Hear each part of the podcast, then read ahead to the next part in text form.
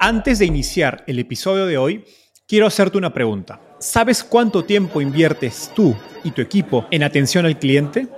En el mundo de las startups, donde cada segundo cuenta y cada cliente es importante, Zendesk se convierte en tu aliado perfecto. Es como tener un equipo de superhéroes de atención al cliente a tu disposición. Zendesk es una plataforma omnicanal que integrará todos tus canales de comunicación como WhatsApp, email y redes sociales en un solo lugar. Gestiona tickets, ofrece una gran experiencia, aumenta tus ventas, pero sobre todo, construye relaciones cercanas con tus clientes gracias a Zendesk. Como beneficio exclusivo por ser parte de la comunidad startupeable, podrás probar el CRM de Zendesk completamente gratis por 6 meses. Y si decides continuar, tendrás 15% de descuento en tu primer año de contrato. Lo mejor de todo es que Zendesk escala de acuerdo a tus necesidades. Desde la oficina prestada donde empezaste hasta la compañía global que quieres construir. Compañías globales como Slack, Shopify y Airbnb confían en Zendesk para su atención al cliente. Ahorra tiempo, dinero y mantén felices a tus clientes. Encuentra el link con la prueba gratuita en la descripción de este episodio. En episodios pasados hemos conversado con startups que están transformando la logística pesada con tecnología, como Nowports y Nuvocargo, que empezaron desde México. Pero esta transformación está pasando en toda Latinoamérica. Hoy conversamos con Luis Fernando Ortiz, CEO y fundador de DeltaX, una plataforma digital que conecta compañías con transportistas de carga al estilo de un Uber para camiones. A la fecha, DeltaX es utilizada por más de 2.000 transportistas y cerca de 100 compañías que necesitan mover cargas logísticas en países de la región andina como Bolivia, Perú y Chile. DeltaX ha levantado más de $1 millón de inversionistas como Magma Partners, CyberSons y Santa Cruz Angels. Y nuestra conversación giró en torno a cómo digitalizar una industria con tan poca penetración de tecnología como el transporte de camiones. Hablamos sobre cómo adquirir usuarios, generar adopción y levantar capital en industrias tradicionales de este estilo. También Luis Fernando nos contó qué retos se enfrentó para levantar capital desde un país como Bolivia y cómo los manejó. Preparar este episodio fue un verdadero trabajo en equipo, así que gracias a Carlos Olivera de DeltaX, Gabriela Civilis de CyberSons, Tomás Kempf de Santa Cruz Angels y a Nathan Lassig de Magma Partners por sus buenísimas recomendaciones. Hola, mi nombre es Enzo Cavalié y soy un convencido de que el emprendimiento en tecnología es una oportunidad histórica para resolver los problemas más urgentes de Latinoamérica. En este podcast conversamos con emprendedores e inversionistas de las startups más impactantes de nuestra región para descubrir cómo se idearon, escalaron y levantaron venture capital para solucionar problemas tan grandes como la educación, las finanzas y la salud. Recuerda visitar www.startupeable.com, donde encontrarás todo un ecosistema de recursos para tu camino startup. Hola Luis Fernando, bienvenido al podcast, ¿cómo estás? Hola Enzo, muchas gracias por la invitación. ¿Todo bien por acá, vos? Muy bien, gracias por darte el tiempo. Luis Fernando, empecemos con un poco de contexto. Cuéntanos cómo llegaste al fascinante mundo de las startups. Bueno, pasó que en 2019 yo estaba operando una compañía de transporte tradicional en Bolivia y estaba sufriendo con el problema de los camioneros y la falta de visibilidad de todo lo que pasaba en la logística. Entonces, contraté un equipo de desarrolladores con los que iniciamos un pequeño desarrollo de un aplicativo móvil. Y fíjate que en ese año 2019 postulamos a Y Combinator con esa idea y fui finalista. Así que estando en San Francisco, salí de la entrevista y me dijeron, termina la plataforma y vuelve a postular, ¿no? Así que decidí volver a Bolivia, dejar todo lo que estaba haciendo en ese momento y dedicarme de lleno a lo que luego fue mi startup DeltaX. O sea que DeltaX nace como una solución a un problema propio. Sí, era realmente un dolor para mí como gerente de mi empresa anterior poder saber dónde estaban las cargas, dónde estaban los camiones, qué estaban haciendo los choferes. Era un negocio de muchas llamadas, de mucho WhatsApp y me parecía súper complejo y sabía que había una solución digital detrás, pero también tenía que aprender de cero. Y fue por eso que contratamos a estos ingenieros y la verdad que cometimos muchísimos errores, pero bueno, arrancamos ya en 2020 con fuerza, que es lo que hoy es DeltaX. Genial. Antes de DeltaX trabajaste, como nos decías, pues más de 10 años en la industria de logística y transporte de camiones, creo que en Chile y en Bolivia. En cambio, la mayoría de los que estamos escuchando probablemente no tenemos idea sobre cómo funciona el transporte de carga y de camiones. más allá de todos los camiones enormes que nos cruzamos cuando viajamos por carretera. Danos una clase rápida sobre la industria de transporte de camiones, cómo funciona actualmente, quiénes son los actores y cuáles son los problemas más grandes que tiene esta industria. Claro, fíjate que es una industria invisibilizada, pero por lo general es cuarto o quinto sector económico de cada país. En el fondo, todo lo que tenemos en la casa, esta computadora, tu polera, nuestros lentes, han venido por camión hasta donde estamos. Pero no sabemos quién lo trae, cómo se llama el conductor, qué empresas de transporte tenemos ahí afuera, cuáles son los líderes, qué problemas tienen.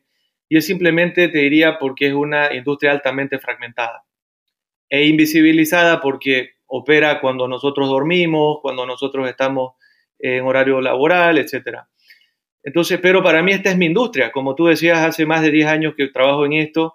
Antes del DeltaX, te contaba, lideré una de las mayores empresas de transporte tradicional en Bolivia. Antes estuve en Chile trabajando en distintos puertos, mucha interacción con conductores que mueven contenedores, cargas general, fierro. Entonces, te diría que esta industria, al ser tan fragmentada, tan invisibilizada, no tiene el grado de relevancia, por lo menos de la parte de los clientes o de las políticas públicas tampoco, y son sujetos a mucha fricción y muchas ineficiencias.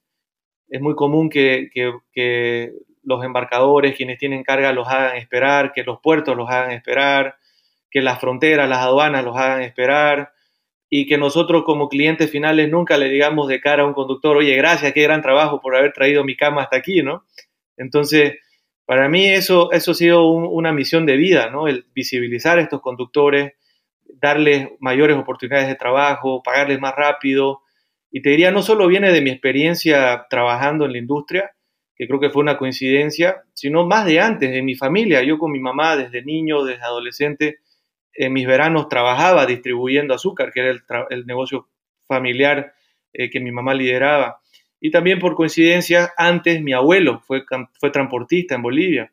Así que sin querer vino a ser un negocio familiar que sin querer, luego de graduarme de la universidad, también se convirtió en mi vida, ¿no? Que es el transporte y la logística.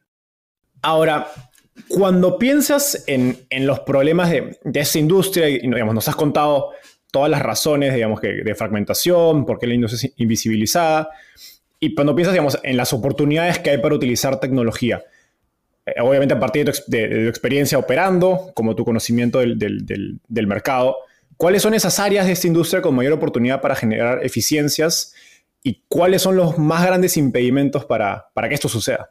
Claro, justamente al ser una industria tan grande y fragmentada, fíjate que en la región andina solamente estimamos que hay 1 millón de conductores de camiones desde 1 hasta 30 toneladas y que cada año reciben de parte de los embarcadores o dueños de carga alrededor de 50,000 millones de dólares como pago de flete para operar el movimiento de esas cargas. Entonces, un mercado gigantesco que tiene mucha fricción y que tiene mucha fragmentación. Entonces, la oportunidad para nosotros es clara. Y venimos justamente a resolver todos estos procesos de alta fricción por medio de la digitalización, por medio de la simplificación y de la automatización de los procesos relacionados a la asignación de carga a cada camión. Danos más ejemplos de estos procesos que me imagino que son bastante arcaicos o manuales. Digamos, ¿qué ejemplos son estos?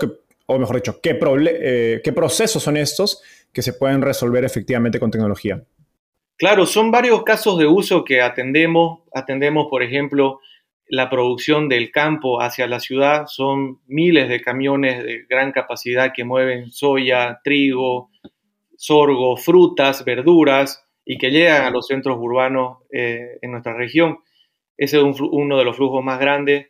Otro flujo grande es el transfronterizo. Como somos, en el caso andino, una comunidad libre de aranceles, hay mucho tránsito entre Bolivia y Chile, entre Perú y Bolivia, entre Ecuador y Perú, y esos pasos fronterizos son de alta fricción. Y otro caso que tenemos, en el que hemos incursionado, es en el retiro de contenedores de los puertos. Callao, Arica, Iquique, son grandes centros de importación para nuestros países y que por lo general se realizan contenedores. Entonces, para ejemplificar, te cuento este último.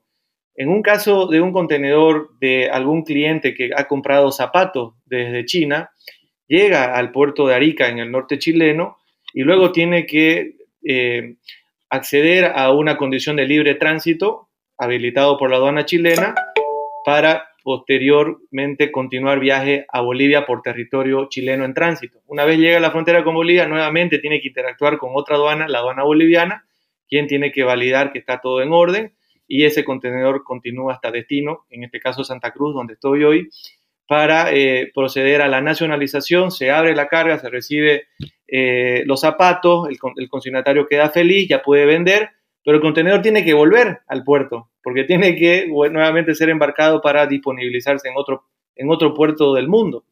Entonces vuelve la logística inversa de ese contenedor, pasa nuevamente a la frontera, llega nuevamente al conductor, al puerto, perdón, y todo esto con el mismo conductor. Y hasta eso ya pasaron probablemente 2-3 semanas, como te decía, una frontera, 2 aduanas y este puerto. Todo eso requiere mucha documentación, requiere mucha visibilidad de dónde está la carga, pero también del estado de los documentos y validaciones también de las autoridades. Eso es un proceso de 14, 16 pasos que ahora corre por WhatsApp, correo electrónico o papel en físico, y que nosotros estamos digitalizando con nuestra plataforma. Genial. No, qué gran. Nos has dado un ejemplo perfecto para entender la magnitud del problema y la oportunidad de digitalizar todos estos procesos. Te he escuchado decir que DeltaX toma inspiración de plataformas similares que hay en Estados Unidos, China, Brasil, pero son mercados muy diferentes a Bolivia, Perú, Chile y los Andes en general. ¿Cómo estudiaste estos modelos y qué criterios evaluaste para decir, ok, creo que son viables en estos países? Sí, mira, tuve la oportunidad de estudiar maestrías en Boston. Entre que estuve en Chile y Bolivia, pasé 3 años en Boston. Y ahí me acerqué a estos modelos de negocio. Teníamos a Convoy en Seattle, Loadsmart en Nueva York, XPO ahí cerca de donde yo vivía, en Connecticut. Entonces, vine estudiando todo esto y me hacía mucho sentido para lo que yo había visto con los camioneros en Chile, Perú y Bolivia en mi vida pasada en puerto. Así que indagando más me di cuenta que también había en China, también estaban en India, como tú dices.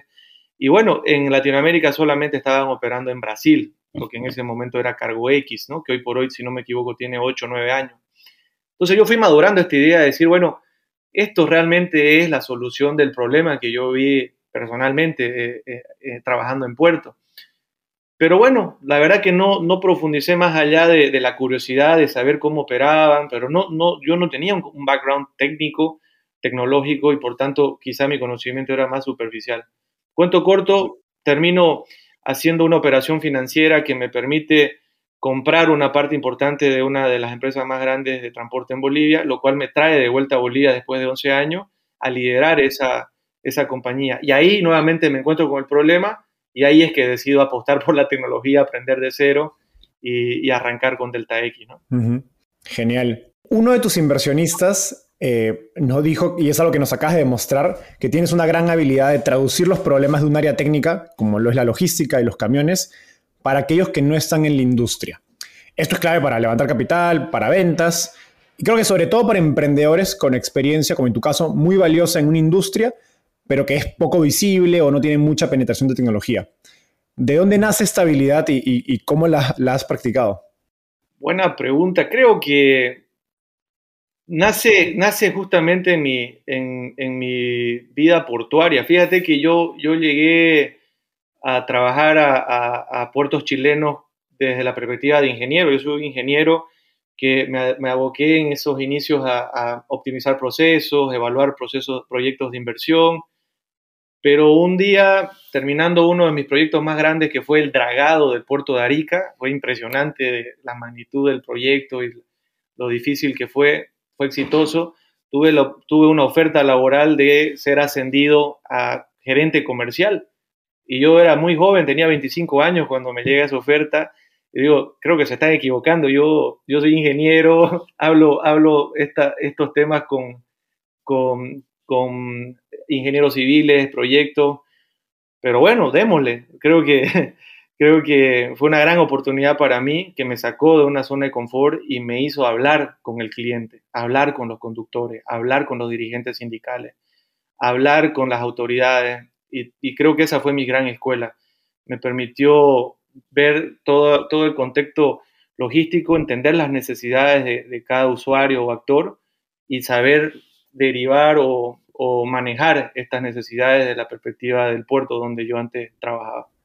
Buenísimo. Qué gran experiencia. Ahora me gustaría profundizar en algo que has estado, digamos, que acabas de describir, que es tu capacidad de interactuar con la industria, ¿no? Porque es una industria muy tradicional con muchos agentes. Están los transportistas, los directivos de sindicatos, obviamente los puertos, las empresas. O sea, hay muchas partes y eso pues complica digitalizar esta industria. Pero creo que lo has hecho, digamos, de una manera muy inteligente, pero muy empática a la vez con el sector, porque pues has vivido sus problemas y has estado muy cerca de ellos.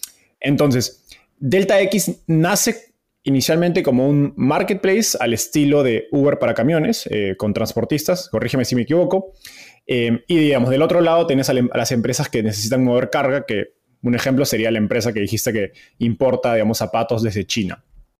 En un inicio, y teniendo en mente pues los retos de digitalizar a estas, digamos, a estos personas o actores de la industria, ¿cómo decidiste por qué lado enfocarte? ¿No empiezas por el lado de los transportistas o empiezas por los generadores de carga? Sí, es el típico problema del huevo y la gallina en los modelos de plataforma, ¿no? Nosotros optamos por primero buscar la carga y luego conseguir camiones para ese tipo de carga. Nosotros siempre decimos somos un Uber de camiones, pero en la práctica es mucho más complejo que el transporte de pasajeros, urbano, en taxi.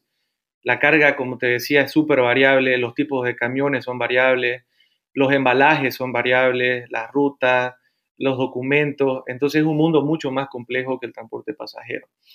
Así que te doy un ejemplo. Nosotros incursionamos en el rubro de agricultura, que te comentaba hace un momento. Nosotros hoy por hoy somos los número 1 de transporte de agro en Bolivia, que todo empezó hace 2 años con una reunión de un agricultor que me visita en la oficina y me dice, googleé de transporte en Santa Cruz y me salió DeltaX, vi que tienen una aplicación, se ve interesante, ¿hacen servicios al campo? Sí, y nunca había ido al campo, no tenía idea cómo operaba.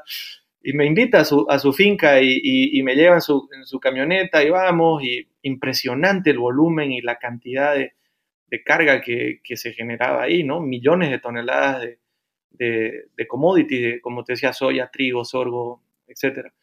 Así que, bueno, yo tomo ese contrato, empiezo una relación con este cliente que hoy por hoy sigue siendo un cliente nuestro, un amigo ahora, y termino toda esa jornada visitando su campo y salgo de vuelta a la ciudad asustado, ¿no? Porque me había ganado un problema, no sabía cómo operar con camioneros del agro, camiones graneles, gigantes, que viven en el campo, por lo tanto no están tan digitalizados como quizás los urbanos, o algunos no tenían cobertura móvil siquiera en su región, en su zona, así que me metí en un gran problema que felizmente al cabo de esa cosecha fue exitosa, pero con varios dolores y pequeños percances que subsanamos a tiempo.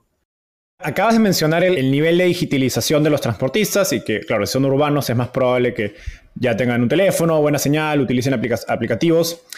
Y creo que en este proceso, algo que nos comentaba tu CTO, Carlos Olivera, es que hay varios impedimentos como la informalidad, la baja bancarización, aparte de la enorme brecha de adopción tecnológica.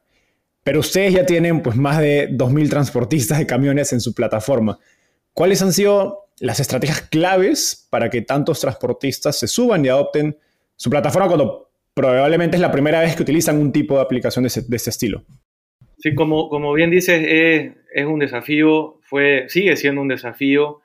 Nosotros hemos descubierto que el conductor es un poco reacio a nuevas tecnologías porque, como te decía, o es rural o viaja mucho.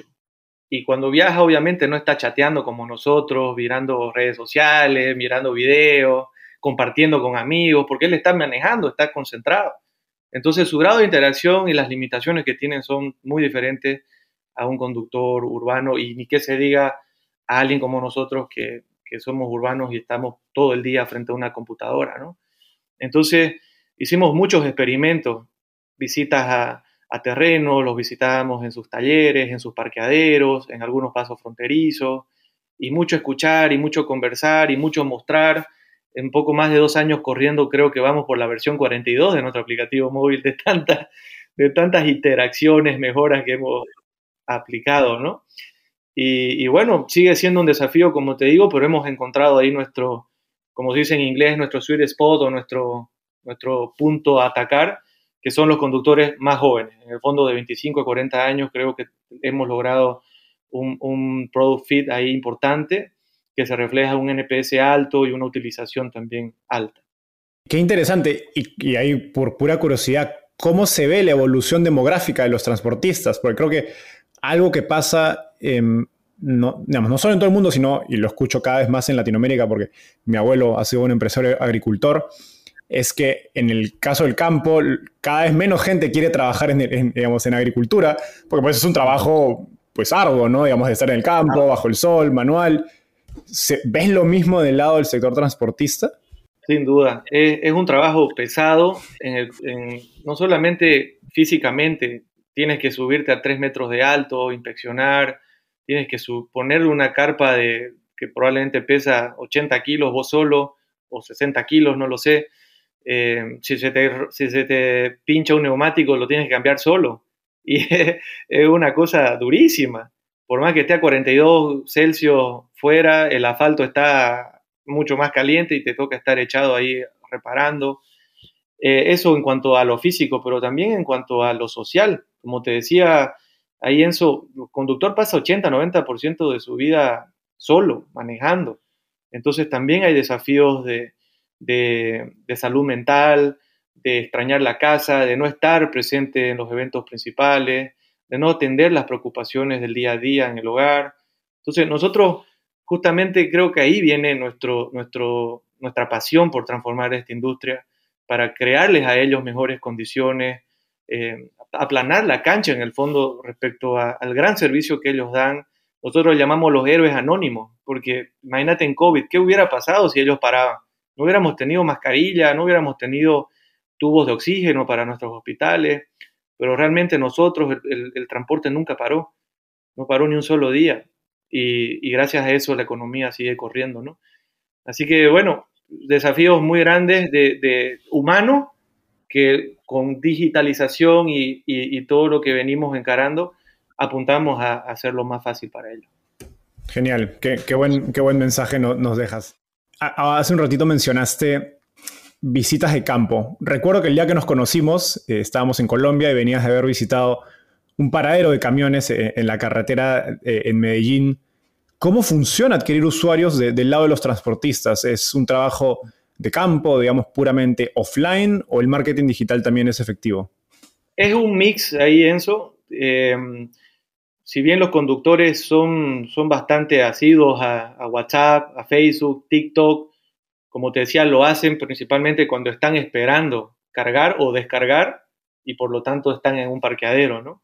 Entonces lo hacemos de las dos formas. Compartimos contenido cada día, cada mañana, en redes sociales, en WhatsApp, en los grupos de WhatsApp. Es muy común en Latinoamérica que distintos grupos se coordinan por medio de estos grupos de WhatsApp masivos de transportistas, ¿no? Nosotros entramos ahí por distintos contactos y compartimos nuestra aplicación y las oportunidades de trabajo que hay ahí cada día, más los beneficios que ya te he comentado. Pero es necesaria la parte física, el contacto, porque se necesita crear confianza. Entonces, cuando te conocí, para nosotros, te cuento ese caso justamente, es fácil identificar dónde están los camioneros. Hacemos Google Maps, dónde están las vías principales de acceso a la ciudad, norte, sur, este, oeste, y en ese nodo, en esa intersección, donde termina la autopista, empieza la ciudad, muy probablemente ahí hay un gran parqueadero. Y así fue en este caso que tú comentas. Los visité de los dos extremos en Medellín, los de norte y sur, Niquía y Bagüe, y me pasé todo el día entrevistando. ¿Y cuál es la sensación? Es, wow, esto es lo que necesitamos.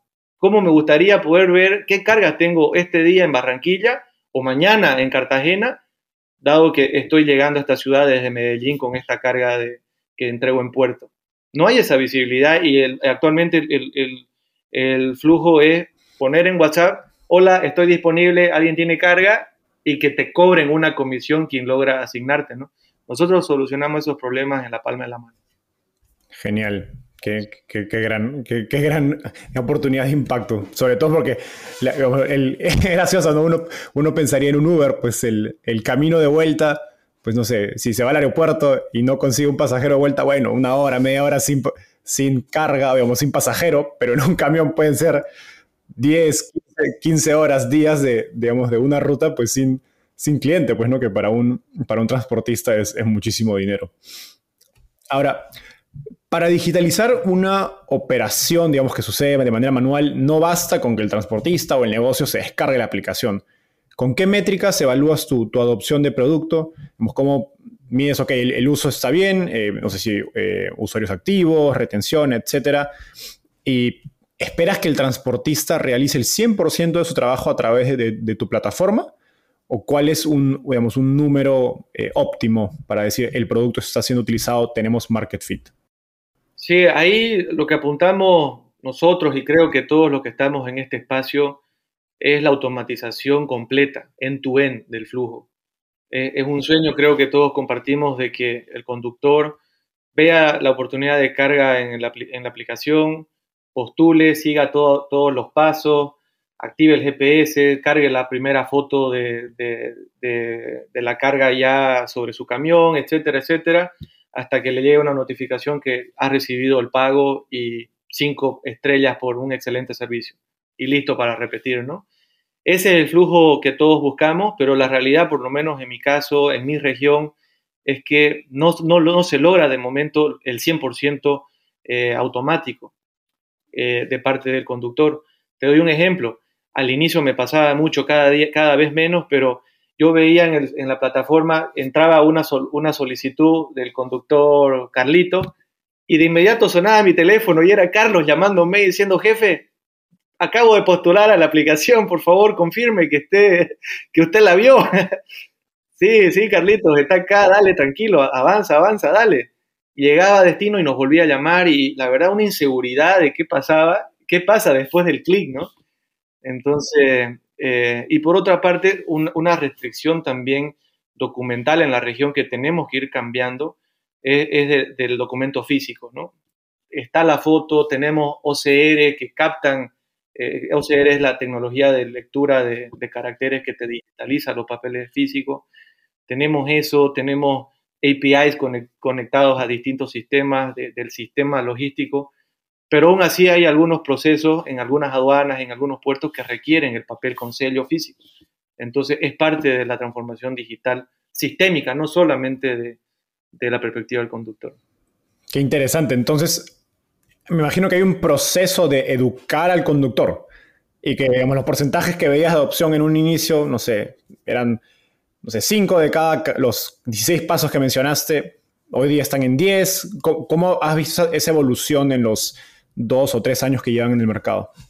Sí, tal como tú lo dices, probablemente partimos con 5 o 10% digital end-to-end, quizás los conductores más jóvenes, más ágiles, quizás. Siendo que por otro lado los más antiguos, los que tienen ya 20, 30 años en la industria, muy reacios a seguir los pasos y muy aptos para llamar o mandar WhatsApp, ¿no? Creo que ahora se ha venido invirtiendo esa proporción de digital, no digital, end-to-end, y ahora estamos bastante avanzados, pero no estamos donde queremos. Te diría que el próximo año vamos a estar con el flujo digital como queremos, pero más que todo la adopción. Ahora, esto es diferente a Product Market Fit. Si bien la utilización es importante, también las recurrencias o repetición de conductores y el NPS, que es el Net Promoter Score, básicamente el puntaje que nos dan si recomendarían. Estos dos aspectos están bien altos con nuestros conductores y eso nos da la señal que vamos por muy buen camino. Genial. No, totalmente. O sea, a lo que vas es que dentro de los usuarios que tienes, digamos, que lo utilizan, hay muy buen, digamos, market fit, pero igual hay, digamos, del lado de los nuevos usuarios más recientes, hay un proceso de educación que se mide más por la adopción que por el market fit propiamente dicho, ¿no? Y que, claro, creo que es importante para esta distinción, sobre todo en industrias más tradicionales con menos adopción de tecnología, que quizás si estuviéramos hablando de un producto, no sé, un software as a service, no haría mucho sentido hacer esta distinción. Un software as a service más tradicional, digamos de enterprise, o un producto consumer, quizás esta distinción no sería tan relevante. Carlos Olivera, que es el CTO de DeltaX, nos comentó que la idea ha evolucionado desde un UberX para camiones a lo que hoy es que es más una plataforma con fintech y que debe orquestar a todos los actores del ecosistema. ¿Cómo se dio esta evolución del producto y por qué fue más necesaria una estrategia horizontal? Sí, nosotros nos dimos cuenta el año pasado de que nuestra plataforma estaba diseñada, la arquitectura de software estaba diseñada de una forma que limitaba la interacción con los diferentes actores de la industria, ¿no? Esto quizá porque quisimos hacerlo simple al inicio, pensábamos que podíamos adaptar el mercado a nuestra solución, pero nos dimos cuenta que debía ser al revés. Entonces cambiamos la arquitectura de software que ahora permite conexiones con distintos usuarios. Por ejemplo, tienes efectivamente muchos hombre camión o choferes autónomos que manejan su unidad propia, pero la realidad de la industria es que también ellos se afilian momentáneamente para atender algún proyecto o alguna carga, como si fueran un ente único, con un coordinador que ellos designan. Es muy común que están afiliados a un sindicato, cooperativa, y es muy común también que entre empresas de transporte compartan o se apoyen con camiones, ¿no? Entonces, esta diversidad de casos de uso y de usuario nos hizo abrir la arquitectura de software para soportar eso. Y junto con eso vienen las integraciones de APIs a todas las instituciones relacionadas. Nosotros vamos a ser de los primeros en Latinoamérica como transporte en conectarlos a TradeLens, el blockchain de las navieras que conecta end-to-end digitalmente todo el proceso de importación o exportación global, ¿no? Como ejemplo, pero también nos hemos integrado con APIs a grandes TMS globales como Project 44 o FourKites, de clientes corporativos o globales que tenemos en la región, ¿no? Así que eso es parte de la solución sistémica, más allá de un Uber de pasajeros que lleva de A a B. Correcto. Y explícanos un poco más sobre el lado fintech. ¿Por qué es importante y por qué hay una oportunidad para DeltaX en fintech, ¿no? Uno pensaría, oye, es logística. ¿Qué tiene que ver fintech acá? Sí, es que en logística tú mueves básicamente tres cosas: mueves la carga, mueves los documentos asociados y la data asociada. Eso nosotros ya lo resolvíamos hasta el año pasado con cómo diseñamos la plataforma. Pero también nos dimos cuenta de que es un dolor para los usuarios el flujo de pagos, el cuarto flujo. ¿Cómo se paga esto? Yo te decía hace un momento, cada año en la región cambia de bolsillo $50 mil millones entre quien tiene carga y quien tiene camión. Es realmente un montón de dinero que fluye por transferencia bancaria, por cheque, por pago al contado, y que además viene a incrementarse, digamos, la intensidad del problema en un escenario informal. La realidad es que nuestro transporte es recontra informal, porque no está sujeto a la dinámica de una industria, un comercio, donde el fisco quizás está encima, la dirección es muy fácil fiscalizar, etcétera. En el transporte es muy frecuente que opere informalmente, haya una versión a bancarizarse y por lo mismo mucho dinero físico, ¿no? Entonces, hemos construido la plataforma para que soporte esos pagos y ya estamos desde mayo haciendo pruebas piloto para darles anticipos digitalmente e inmediatamente a nuestros conductores con la aplicación. Genial. ¿A cuántos días usualmente se les paga a los conductores? Mira, es un estándar en la industria que se les dé un anticipo para cubrir el diésel y el peaje, uh-huh, en algunos viajes largos también el viático, y el saldo contra entrega de documentos después de la descarga, o en algunos casos con unos días de crédito a probablemente 10 o 15 días. Más de eso no es muy común, salvo sean grandes empresas que manejan capital de trabajo mayor, ¿no? Nosotros justamente solucionamos una primera parte de ese problema, automatizando el pago anticipado de forma inmediata en la aplicación. Tras que cargue el camión, le puede dar clic al botón de pronto pago, y ya puede tener el dinero para comprar diésel y continuar el viaje. Porque igual imagino que 10 o 14 días para un transportista es bastantes días de pago, no es poquito, ¿correcto? Es fuerte. Genial. Luis Fernando, nos has dado una clase maestra de logística en la región andina, así que ahora me gustaría profundizar en tu experiencia levantando capital. Y parto de que creo que la ronda de DeltaX es un buen ejemplo de que los emprendedores no tienen que depender exclusivamente de pocos inversionistas disponibles en su propio país, en tu caso Bolivia, sino que hay inversionistas extranjeros dispuestos a invertir en compañías haciendo, digamos, utilizando tecnología y resolviendo problemas grandes, digamos, en todo el mundo. ¿Cuál fue tu estrategia para conectar y atraer inversionistas fuera de Bolivia? Bueno, un poco de contexto. Nosotros habíamos hecho ya prácticamente 18 meses, hasta diciembre del año pasado, un crecimiento acelerado.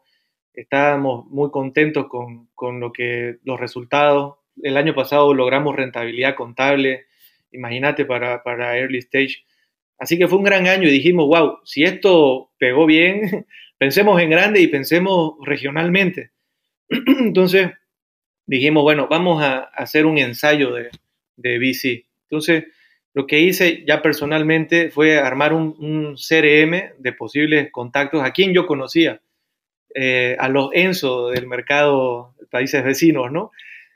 Todos mis amigos, conocidos, algún nombre que por ahí me había resonado, hice una lista larga y las prioricé y empecé a llamar. Y una de mis primeras llamadas justamente, afortunadamente, fue Magma Partners, quien rápidamente dijo, esto nos interesa, avancemos, y después de un par de reuniones tomaron la decisión de invertir, ¿no?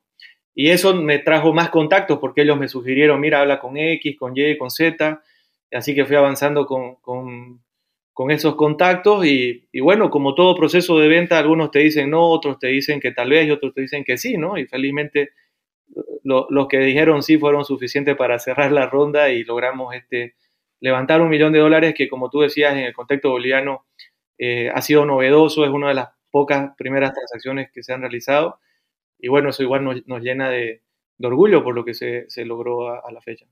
En ese proceso de conversar con inversionistas, digamos, extranjeros, ¿cuál fue la percepción, digamos, del riesgo de construir una startup en un mercado como Bolivia y cómo manejabas esas objeciones? Muy buen punto. Me tocó bastante que me decían, Bolivia, socialista, no, es chico. Varios no por estar en Bolivia, te diría. Otros tenían una perspectiva más de la industria, decían, mira, Bolivia tiene muchos problemas con narcotráfico, la inseguridad, y otro también de la perspectiva social, quizá, ¿no? De muchos sindicatos, muchas cooperativas, y bueno, la verdad que los tres problemas que me mencionaban tienen respuesta, ¿no? La primera es, no opero solo en Bolivia, de momento sí, pero... te doy una primicia, Enzo, este lunes abrimos oficinas en Lima, pronto en Chile y pensando ya el próximo año en Ecuador y Colombia y con eso completar la primera misión que tenemos de copar la región andina, ¿no? Entonces, primer problema resuelto, nuestra visión es regional, ahora estamos en Bolivia porque hemos nacido acá, pero vamos para afuera. El tema de seguridad, mira, efectivamente Bolivia lamentablemente es el tercer mayor productor de cocaína, pero nosotros por lo mismo hacemos un proceso de onboarding suficientemente riguroso para decir que en más de 8.000 viajes, solo tuvimos 2 a la fecha, en poco más, solo tuvimos 2 casos de ni siquiera de narcotráfico, de robo en carretera. Entonces, lo cual demuestra que estamos haciendo bien el proceso, el flujo que nos corresponde, ¿no? Y finalmente el aspecto sindicalizado pasa acá, pasa en Corea, pasa en España. Te los doy ejemplo porque han tenido algunas semanas de bloqueos últimamente. Uh-huh. Porque realmente va al punto inicial. El transporte ha sido invisibilizado cuando en realidad es un actor predominante en la economía de cada país y requiere ser escuchado y requiere ser atendido en sus necesidades de infraestructura, de flujos, de procesos y de normativa. Entonces, para nosotros no es parte del problema, más bien son aliados que con quienes queremos trabajar para solucionar los problemas que tienen. Totalmente de acuerdo. Y qué buena manera de enfocarlo. El hecho que hayan sindicatos y paros y huelgas es justamente un reflejo de la oportunidad que tienes de mercado por resolver y atender a esta población que pues ha estado desatendida prácticamente en la historia, digamos, de la industria logística. ¿Qué le recomendarías hacer a otros emprendedores en países como Bolivia o Perú que se enfrentan a la falta de inversionistas de startups en sus ecosistemas locales? Yo creo que lo primero es reclutar un talento con un mindset regional, internacional. De modo que por diseño tú pienses en la región y no en tu país. Y lo segundo es que estés todo el tiempo alerta a las conexiones que requieres fuera de tu país. Probablemente la gente local te pueda ayudar hasta cierto punto, pero sí o sí necesitas estos venture capital funds, estos ángeles, super ángeles, que te van a conectar a otros en la región y que van a ser fundamental para el inicio, que es lo que me sucedió y que felizmente tuve muy buen apoyo de estos primeros socios que conseguimos en el camino. ¿Algún tip en particular para conectar con esos ángeles o puentes, digamos, hacia afuera de tu país?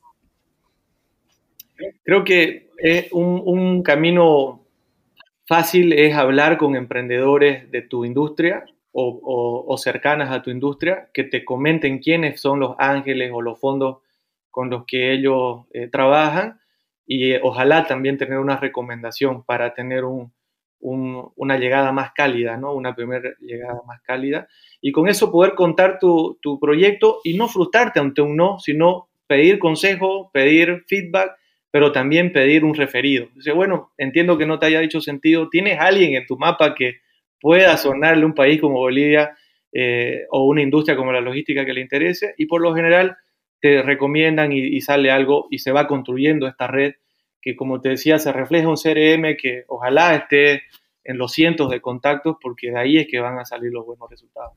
Buenísimo. Luis Fernando, ya para ir cerrando la entrevista, tuviste un paso corto por la política como candidato al Senado de Bolivia. ¿Qué te motivó a entrar en política y qué lecciones te llevaste de esta experiencia que te hayan servido o moldeado como emprendedor? Mira, siempre he tenido una pasión por la cuestión pública, te diría. Creo que es el macro problema que un emprendedor puede enfrentar, lo sistémico, lo complejo. Y creo que en particular en nuestras sociedades tan diversas, la peruana, la boliviana, la ecuatoriana, que tú ves de mucho conflicto, de mucho problema arrastrado quizás desde la colonia. Entonces para mí me parece un problema fascinante y como buen emprendedor me atrae, siempre me ha atraído la cosa pública, como te decía, el diseño de política y ese conflicto natural por la gestión pública, por el poder, por tomar el poder público, ¿no? Entonces, eso creo me motivó a estudiar políticas públicas en Harvard y eso me llevó también a ser parte de un partido político en Bolivia que representa las ideas que tengo y donde creo puedo ayudar a forjar estas ideas que creo son relevantes para mi país, ¿no? Así que en ese contexto tuve una invitación para ser candidato y la verdad que fue una decisión bien compleja, pero nos lanzamos a la piscina y fíjate que gané. Fui elegido senador, fui senador electo por 21 días y a causa del fraude se canceló y bueno, hasta ahí llegamos y bueno, luego back to basics y nuevamente al negocio y de hecho después de eso fue ya en 2020 que me enfoco 100% DeltaX y es lo que ahora he venido trabajando a tiempo completo. Las campañas políticas son procesos bastante desgastantes. ¿Qué aprendiste durante esos meses que te tocó hacer campaña? Muy duro. Dormí en autos, en camionetas, en lugares inhóspitos muchos días de la campaña. Fue muy intensa, fue larga, diseñada por el oficialismo para desgastarnos justamente y fue muy frugal, de muy bajos recursos, de mucha creatividad y finalmente en un contexto donde teníamos mucha guerra contra un proyecto nuevo, ¿no? Es un oficialismo que en ese entonces ya llevaba 14 años gobernando. Entonces era realmente cuesta arriba. Pero si te das cuenta, es como el early stage de una startup. Es muy parecido el hacer de tripas corazón, el ser muy ingenioso, muy resourceful, encontrar cómo saco esto para adelante y obviamente dando muchas horas y mucha intensidad cada semana, ¿no? Así que creo que lo que más saco es que es fascinante, es como te decía, probablemente la escala de emprendimiento más alta que me ha tocado y que realmente te exige lo mejor de vos en energía, en creatividad, en capacidad de comunicación, en improvisación. Y bueno, me quedo con muchas lecciones y te soy honesto, ojalá más adelante, terminando este ciclo de emprendimiento y con una Bolivia también más razonable, más realista y más pragmática, probablemente en 10, 20 años podamos estar nuevamente en esos ruedos. Genial, qué buena promesa. Y bueno, suena que hacer una startup es más fácil que entrar en política, así que lo 100%. Que a DeltaX le va a ir muy bien, porque ya pasaste por lo más difícil. Luis Fernando, llegamos al segmento final, se llama Ronda de Tweets. Básicamente te voy a hacer una pregunta y me tienes que responder en menos de un minuto. ¿Estás listo? Estoy viajando de San Francisco a Santa Cruz. ¿Qué libro debería leer y por qué? Te diría Viajes al corazón de Sudamérica, de Alcides d'Orbigny. Es como la raíz de dónde viene Santa Cruz, un explorador de la época de Charles Darwin francés. Genial, qué buena recomendación. ¿Qué te gustaría cambiar del mundo de las startups en Latinoamérica? Creo que me gustaría ver una actividad más rica en países pequeños como Bolivia, Perú. Creo que hay mucho por hacer y aún estamos partiendo recién. Totalmente. ¿Quién es una emprendedora o emprendedor en Latinoamérica al que crees que debería entrevistar y por qué? Justamente estuve revisando todos tus posts y creo que no has entrevistado a dos cracks de la logística en Latinoamérica. Federico Vega de Cargo X, me parece que aún no. Y también Iván Cárdenas de Vigo, en México. Creo que los dos son cracks y han hecho una operación increíble. Y bueno, con el sesgo de ser de la industria, me encantaría escuchar su historia. Buenísimas sugerencias. Luis Fernando, un gustazo tenerte en el podcast. Nos vemos en un próximo episodio del resto de la audiencia. Bye.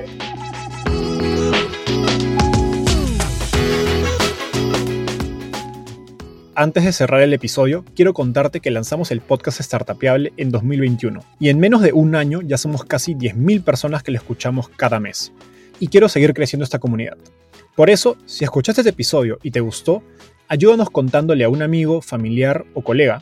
Suscríbete y déjanos un review en Spotify o Apple Podcasts. De hecho, me gustaría saber quién eres y por qué escuchas el podcast. Mándame un mensaje sencillo a enzo@startupeable.com o por Twitter a @EnzoCavalié contándome por qué escuchas el podcast Startupeable y cómo te ayuda en tu empresa o trabajo.